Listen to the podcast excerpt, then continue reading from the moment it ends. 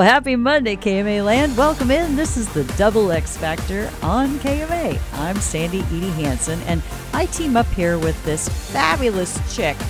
Her name is Spencer Williams, and if you don't know her, well, oh my word, you would really, you would really benefit from knowing her. You are so kind to me, Sandy, and right back at you. I'm going to have to start this one of these days so that I can talk about how wonderful you are and how much you have influenced my life in a positive way. Oh, okay. Yeah. and a lot of it is what we do right here on this program. This, I mean, this is kind of how we live, which is nice because we're always trying to find ways to do what we do and do it better. Yep.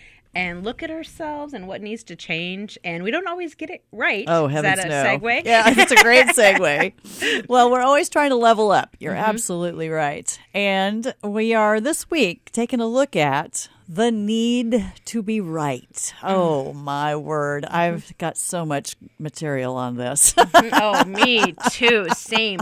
I've actually spent some time with someone that always needs to be right, and I realized I have the problem because I always need to be right. so that means one of us has to be wrong. and who got the trophy? Oh, wait, no one. right. Yes. Yeah, Well- it's a struggle.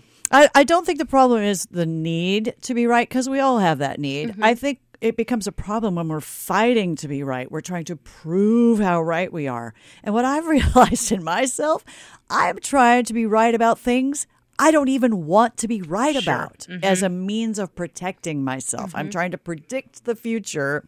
And that's just not a good way to be. Absolutely. And I like what you said. We all have that we all have that need because we we are living to the best of our ability in, in each and every moment. And if we're not right, that means we probably need to look at something. So it is okay to go through your life thinking, okay, this is what I'm doing in this moment. It feels right for me. Yes. But you can't throw that on everyone else or health be healthy and throw it on everyone else. True. And also pick your battles. Oh. Our s- I mean some of the things like you said, we're fighting for things that just don't matter.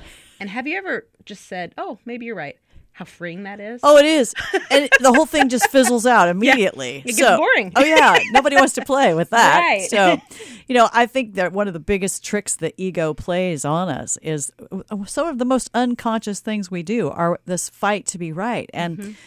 And, and you know we have a friend that says you know it's not just that we're trying to be right it's not i'm right and you're wrong and now i need to hurt you because you're wrong i mean it's gotten to an extreme mm-hmm. so can we just slow down and wake up a little bit maybe we're not right can we get a little more curious Yeah, absolutely. I love it. It's going to be a great week. Thanks so much, Sandy.